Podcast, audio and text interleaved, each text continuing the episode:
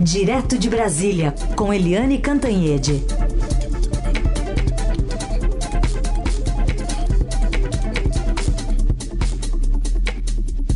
Oi, Eliane, bom dia. Bom dia, Heisen, Carolina, ouvintes. Bom dia, Eliane. Bom, queríamos te ouvir sobre essa entrevista ao Roda Viva do presidente do Banco Central, Roberto Campos Neto, que disse que uma mudança da meta da inflação teria como efeito prático a perda de flexibilidade. Ele defendeu um aperfeiçoamento no sistema de metas, mas descartou um aumento e, de alguma forma, acenou uma bandeira branca ali, no sentido até de a interpretação é de que Bolsonaro, né, uma página virada quando foi questionado ali sobre usar a seleção brasileira, a camiseta ali na hora de votar, enfim, é, acredita na, na, na, na votação e, e, na democracia, né, no papel agora do presidente eleito Lula. Exatamente, né? O presidente do Banco Central, que virou alvo do presidente Luiz Inácio Lula da Silva, alvo do PT, alvo da esquerda, ele foi bem tranquilo na entrevista ao Roda Viva, que é conduzido pela Vera Magalhães, nossa colega, e na qual, né, nessa entrevista estava a Adriana Fernandes, que é não apenas nossa colega aqui no Estadão em Brasília, como considerada uma das principais jornalistas de economia de Brasília e do Brasil.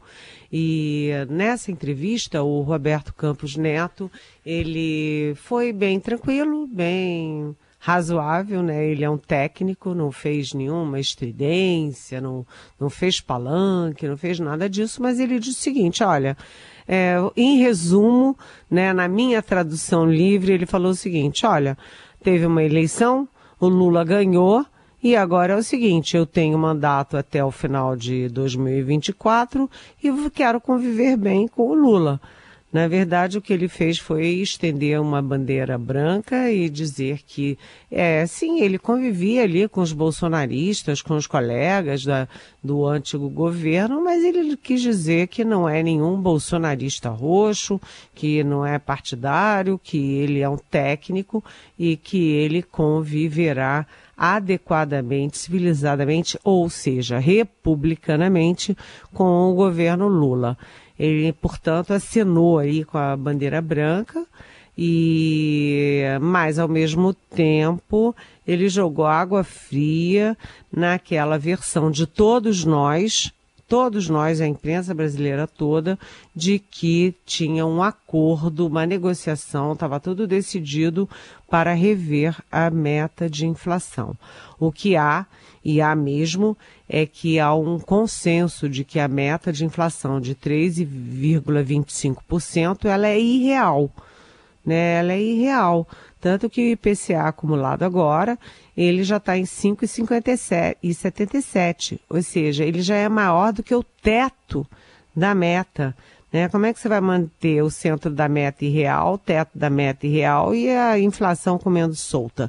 Mas o que o, o Campos Neto disse é o seguinte, que... Hum, que é uma questão complicada, porque se você muda a meta, né, e você facilita, portanto, baixar os juros, né, isso é a receita básica, né, o arroz com feijão. Né, baixa, aumenta a meta, o Banco Central não fica tão pressionado para baixar a inflação e, portanto, não precisa aumentar tanto os juros, que estão em 13,75%. Só que Campos Neto adverte que se você mudar a meta, você flexibilizar a meta, você vai estar sinalizando ao mercado que o controle da inflação vai estar muito, vamos dizer assim, em segundo plano que ninguém vai levar muito a sério o controle da inflação. E isso pode ter um efeito, portanto, bumerangue. Você joga o bumerangue para lá e ele volta na tua testa, ou seja, o bumerangue volta e em vez de baixar os juros, os, o BC pode ser obrigado até a aumentar os juros. E, e a questão então é tão complexa que você tem a meta da inflação muito baixa é irreal. Os juros de 13,75 são um recorde mundial e até o presidente da Febraban, da, da, da enfim, do, da, da CNI, né, da Fiesp em São Paulo, o José, é, o Josué Gomes da Silva, ele ontem já estava recriminando os juros. Então todo mundo recrimina os juros, todo mundo sabe que a meta da inflação é irreal, mas ninguém sabe como tratar isso. Né? E o Campos Neto, ele desmentiu uma outra versão que circulou amplamente de que ele tinha se encontrado com Lula e tinha topado mexer na meta. Então tá, foi assim. É, a entrevista foi boa porque ele não teve uma posição beligerante, ele não partiu para cima, mas também não evoluiu nada, né? Continua tudo na mesma, uma grande confusão, um grande embrólio e ninguém sabe como sair dessa de, dessa patinação coletiva. Fica todo mundo patinando para cá, patinando para lá e ninguém chega a lugar nenhum. Deixa eu ver aqui um trechinho então dessa fala inicial que você comentou de Roberto Campos Neto sobre a polarização. Em nenhum momento a gente defendeu simplesmente aumentar a meta no sentido de ganhar flexibilidade, mesmo porque não é nossa crença. A gente acredita que se a gente faça uma mudança de meta no sentido de ganhar mais flexibilidade, o efeito prático vai ser perder flexibilidade. A gente vive um momento é, que teve uma eleição muito polarizada. É importante reconhecer a legitimidade da é, do resultado das eleições, a eleição do presidente Lula, que foi feita de uma forma democrática, é importante manter e preservar a democracia. O Banco Central é uma instituição de Estado, precisa trabalhar com o governo sempre. Nós temos sempre, sempre abertos a trabalhar com o governo, a colaborar. Eu entendo que existe pressa né, da parte do presidente Lula, eu entendo que existe uma agenda social, a nossa agenda é muito social. Se a gente pensar tudo que o Banco Central fez, as grandes inovações foram todas visando o social. Então, eu queria começar fazendo esse registro que o Banco Central precisa trabalhar junto com o governo e que eu vou fazer tudo que tiver ao meu alcance para aproximar o Banco Central do governo. Bom, Helene, mas ele na entrevista eh, demonstrou ser contrário a esse aumento da meta de inflação, deve ser tema da reunião do Conselho Monetário Nacional no próximo, na próxima quinta-feira, e é esse assunto que daqui a pouco o ministro Haddad discute com o presidente Lula. Exatamente. O ministro da Fazenda, o Fernando Haddad, ele acordou cedo hoje e às 8 horas já estava reunido com a equipe dele para discutir o embrólio, né? Eles certamente ouviram, viram a entrevista do Campos Neto, viram que o Campos Neto não está demonstrando muita alegria, muita disposição para mudar a meta da inflação. Ele discutiu com a equipe dele, está discutindo com a equipe dele, e às 10 horas da manhã o Haddad vai falar com o presidente Lula. Lembrando que o presidente Lula ataca e o Haddad assopra, né? Assim como o PT ataca o Campos Neto, a autonomia do BC, a, os juros, etc. E os ministros, inclusive os ministros do POP, o PT, assopram. Né? É, então há uma divisão também entre eles entre governo e PT, entre Lula e Haddad. É claro que o Lula e o Haddad têm um jogo combinado, mas a situação do Haddad não é nada fácil. Até por isso a minha coluna de hoje no Estadão é dizendo que, olha, é, o Haddad não é só o Roberto Campos Neto que está no alvo, o Haddad também está no alvo. Por quê? Porque o Haddad ele não pode desautorizar o Lula e dizer, ah, olha, o Campos Neto está certo, vamos parar com isso, parar de ficar batendo no Banco Central porque não leva nada, só cria confusão. Ele não pode desautorizar o chefe dele, o presidente da República. Mas, ao mesmo tempo, o Haddad também não pode ratificar ah, para o mercado, para os agentes econômicos, para a sociedade brasileira, de que ele é apenas um pau mandado que ele vai lá, é um porta-voz da vontade do Lula e um porta-voz do PT. Né? Ele tem que ter a força é, que se espera de um ministro da Fazenda é, num momento de, de vários indicadores econômicos fora do lugar. Afinal das contas, a melhor coisa que o Lula poderia fazer era é, ratificar muito, explicar muito didaticamente a herança maldita, porque essa sim é uma herança maldita deixada pelo Bolsonaro. E, em vez disso, ele fica atacando o presidente do Banco Central.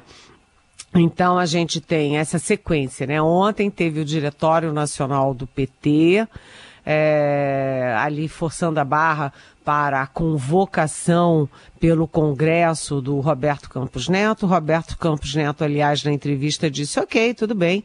Eu tenho que dialogar mesmo, dialogo com o presidente Lula, dialogo com o governo, e se precisar, eu vou quantas vezes for preciso lá uh, no Congresso Nacional.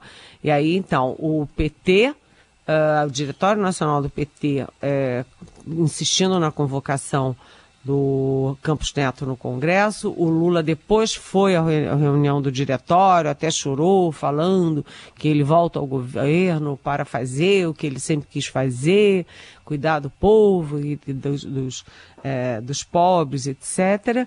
É, isso foi ontem. Né? Hoje. Fernanda Haddad acorda às 8 horas, acorda cedo, se encontra às 8 horas da manhã com os assessores, se reúne com o Lula. Né? E quinta-feira tem a reunião do Conselho Monetário Nacional, que tem três atores.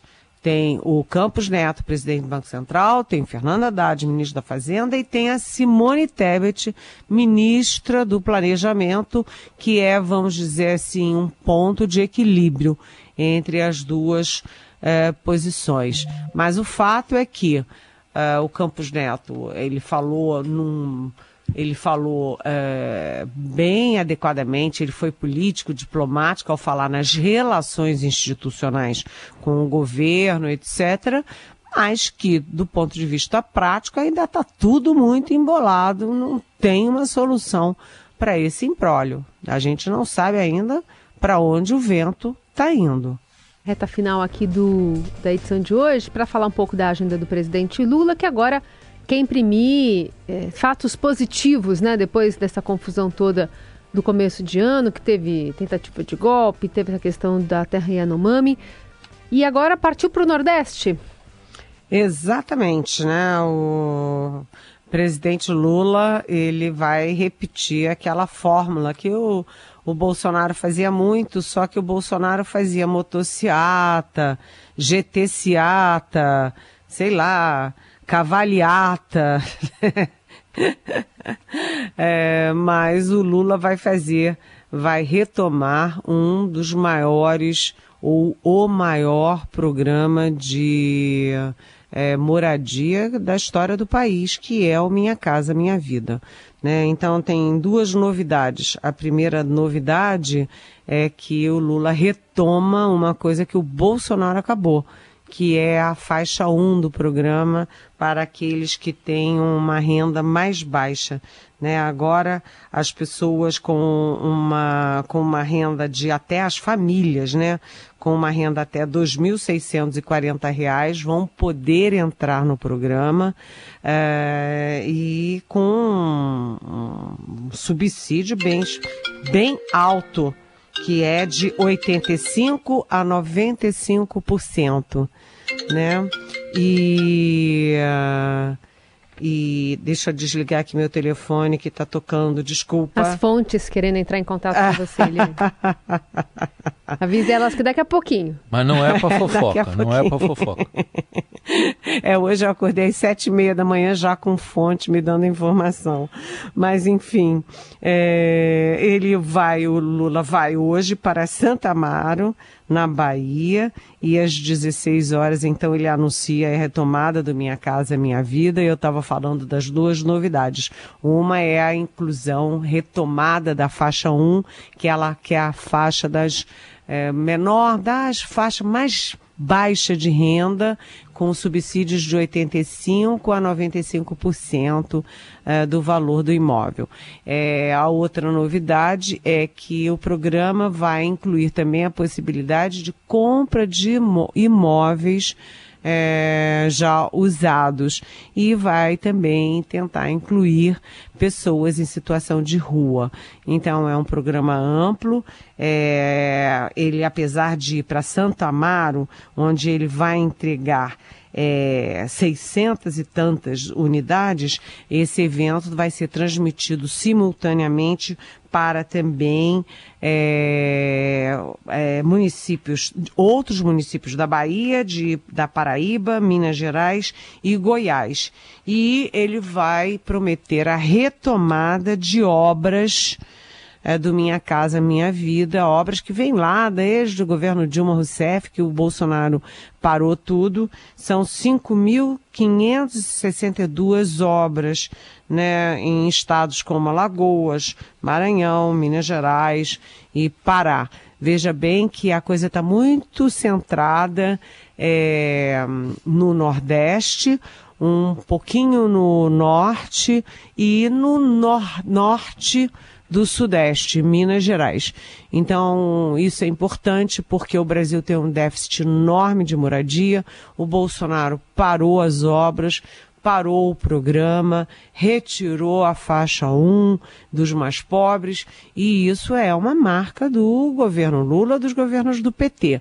Portanto, isso tem importância para as famílias, portanto, uma importância social, mas tem também uma importância simbólica e política da volta do PT, da volta do Lula e das suas pautas sociais.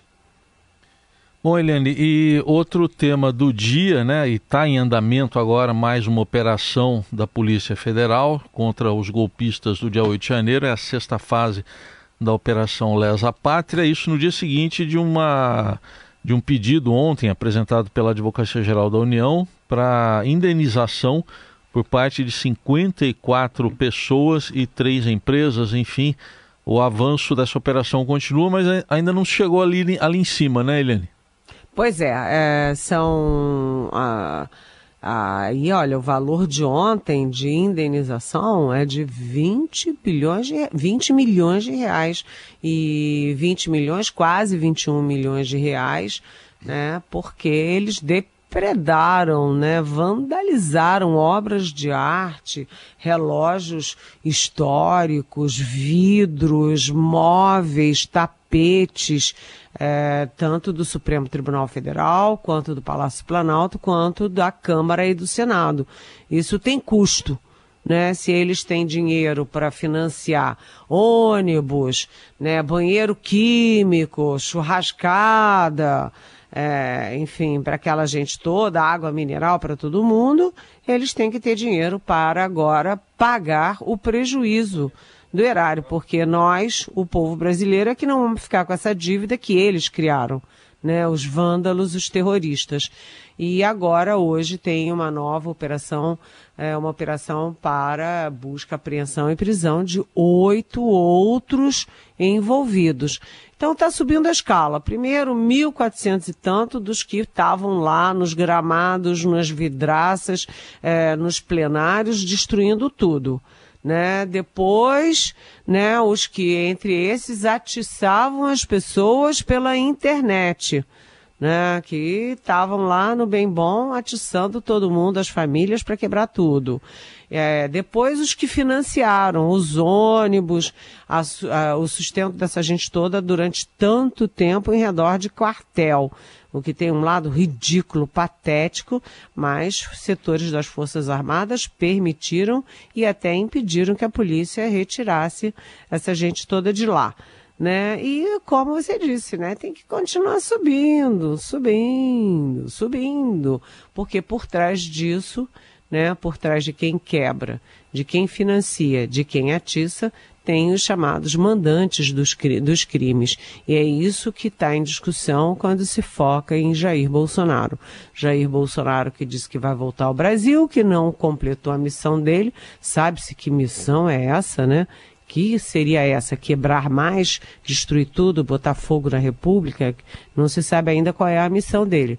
Mas o fato é que é, o ministro, ex-ministro da Justiça dele, é, foi preso, Anderson Torres, né, é, o, os o, é, generais é, amigões dele também estão todos afastados e aí periclitando, né? Agora mais um uma queixa-crime contra o Bolsonaro está indo para a primeira instância aqui no Distrito Federal e uh, os mandantes do crime estão também aí, ó, de tem que ficar atentos porque a justiça uh, e a polícia uh, estão na cola, estão ali, ó, no cangote deles. Muito bem. Eliane Cantanhete, tem mais dúvidas aqui dos nossos ouvintes sobre Banco Central? A Maria quer saber, é, aliás, fala que é claro que queremos juros baixos, mas quer saber se o questionamento sobre a taxa Selic pelo governo atual não parece tema de campanha, já que é dito que os bancos ganharam muito nos governos anteriores de Lula. Enfim, foi algo que foi citado né, nos últimos meses. É, exatamente. É aquela coisa, né?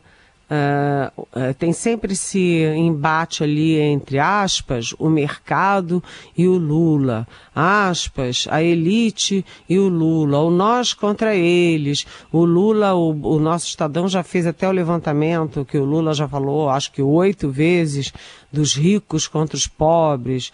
E isso depois do Lula ter dito na primeira manifestação depois da vitória, é, e na primeiro discurso depois de empossado, o Lula falou que não existem dois Brasis, que é um Brasil só, que ele fala em união, em reconstrução. Ontem chorou, hoje tem uma entrevista dele no, é, no Jornal à Tarde, lá da Bahia, dizendo que a a meta dele é a união e reconstrução, mas o Lula continua insistindo nessa história, sabe, Maria? De nós contra eles, ricos e pobres, uma é, luta de classes um tanto demodê. Mas o fato é que a história registra que na era Lula os bancos é, tiveram recordes de lucro. Né? Os bancos não têm o que reclamar do Lula, não os bancos tiveram recorde de lucro, assim como é, a agricultura brasileira, que até hoje continua com o pé atrás com Lula, teve recorde de produção nos governos do PT também. Então é uma guerra que a gente precisa entender se é uma guerra prática ou se é uma guerra ideológica porque o Brasil não quer guerra, não. O Brasil quer, de fato, e não de boca para fora, a união e a reconstrução, porque o Bolsonaro foi destrutivo, tem muita coisa a ser reconstruída. E não é só Minha Casa Minha Vida, não, viu, Maria? Seguimos acompanhando. Você também pode fazer perguntas para Eliane com a hashtag Pergunte para Eliane nas redes sociais ou direto para o nosso WhatsApp, o 994811777. Eliane, obrigada. Amanhã a gente volta a se falar. Até amanhã. Vou ver quem me ligou, qual foi a fonte. amanhã você conta. Um beijo. beijo, tchau.